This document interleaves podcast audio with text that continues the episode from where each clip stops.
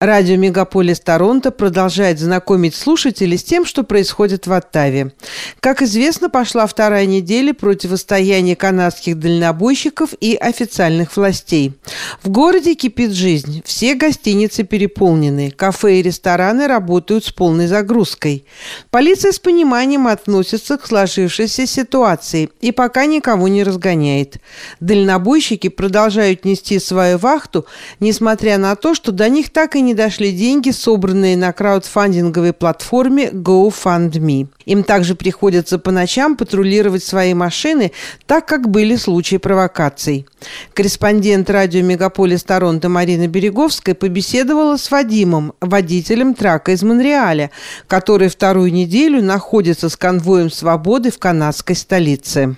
Добрый вечер, Вадим. Добрый вечер, Марина. Да, снова здравствуйте. Прошла неделя того момента, как вы на своем грузовике въехали в Оттаву. Что изменилось с того времени? Мое наблюдение такое. Мы, мы становимся частью городского пейзажа, только я предполагал. К нам привыкают активисты, к нам привыкают гости столицы, которые приезжают по выходным для того, чтобы погулять, повеселиться, покричать, поразмахивать флагами – вот, мы многих уже встречаем как старых друзей. Потому что, вы знаете, да, мы, мы стоим на месте, а люди, которые приезжают э, в Оттаву, ну, которые в основном работают, они уезжают в воскресенье вечером, мы приезжают в пятницу вечером обратно. Вот, поэтому такая у нас интересная, да, интересное с ними взаимодействие. Как ваши бытовые условия? Как вы питаетесь? Дошли ли до вас хоть какие-то деньги вот с этой платформы GoFundMe? Вы знаете, бытовые условия у нас неплохие. Наверное, вы слышали, да, что мэр Оттавы попросил э, местные бизнесы э, не пускать нас э, там всевозможные кафе, отели, мотели и прочее, все, что есть, так сказать, с удобствами. Нам сейчас не разрешается этим всем пользоваться.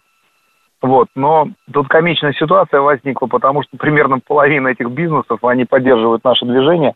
И несмотря на прямые, прямой запрет руководство города пускать нас пользоваться всевозможными удобствами, они все равно продолжают это делать, поэтому э, лично мы не заметили никакого изменения, то есть мы вот э, рядом расположенный отель как ходили, так и продолжаем туда ходить. И все там очень приветливые и очень всегда рады нас видеть. Вы 24 часа вот, проводите а что... в машине или все-таки у вас есть возможность там где-то поспать, отдохнуть в другом месте? Мы спим, конечно, в грузовике, потому что это определенные меры безопасности, потому что у нас был ряд инцидентов с местными фашистами, вернее, антифашистами. Я запутался, как, как их называть.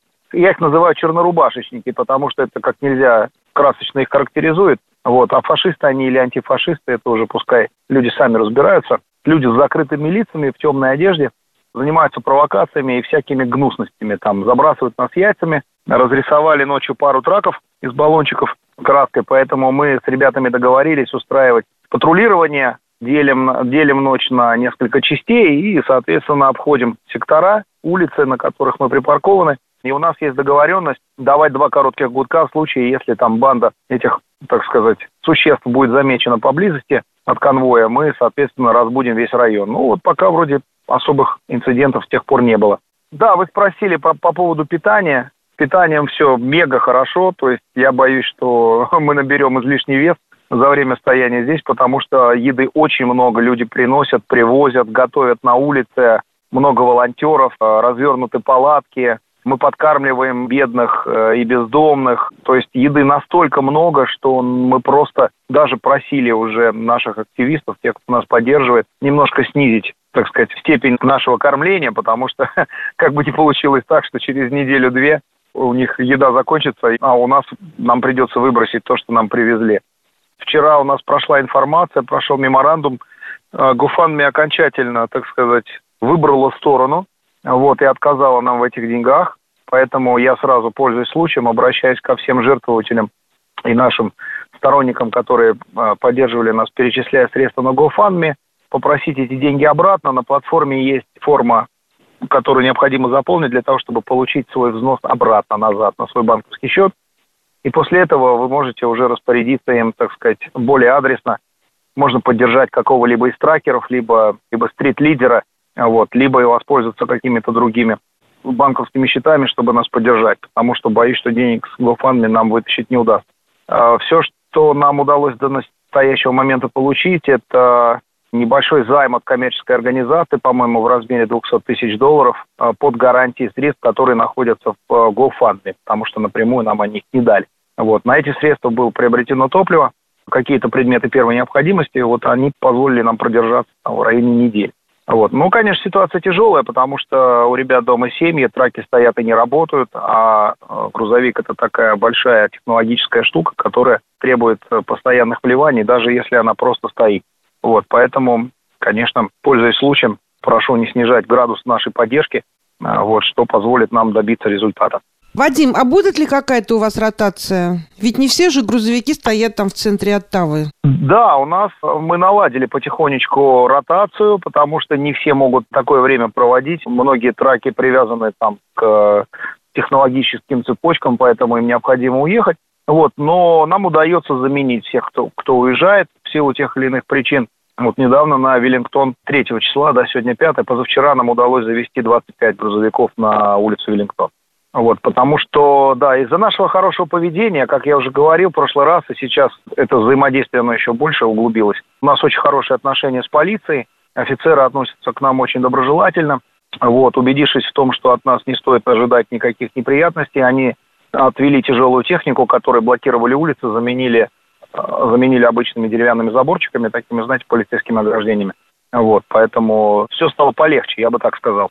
А как вы относитесь к тому, что э, власть придержащие вас называют оккупантами, оккупантами города Оттавы? Ну, что сделаешь, э, на всякий роток не накинешь платок. Называют, ну, конечно, называют. Ну, пусть называют. Истине это не соответствует. Город это такой же наш, как и их. Вот, и мы его не оккупировали, это наша столица и на совершенно законных основаниях мы в ней находимся. И будем продолжать это делать. Да, и вот о ваших ближайших планах. Как вы думаете, как будет развиваться ситуация, обстановка в Оттаве? Вот там, где вы стоите. А, ну, вы знаете, вот сегодня суббота, приехало опять очень много наших э, поддерживающих нас людей.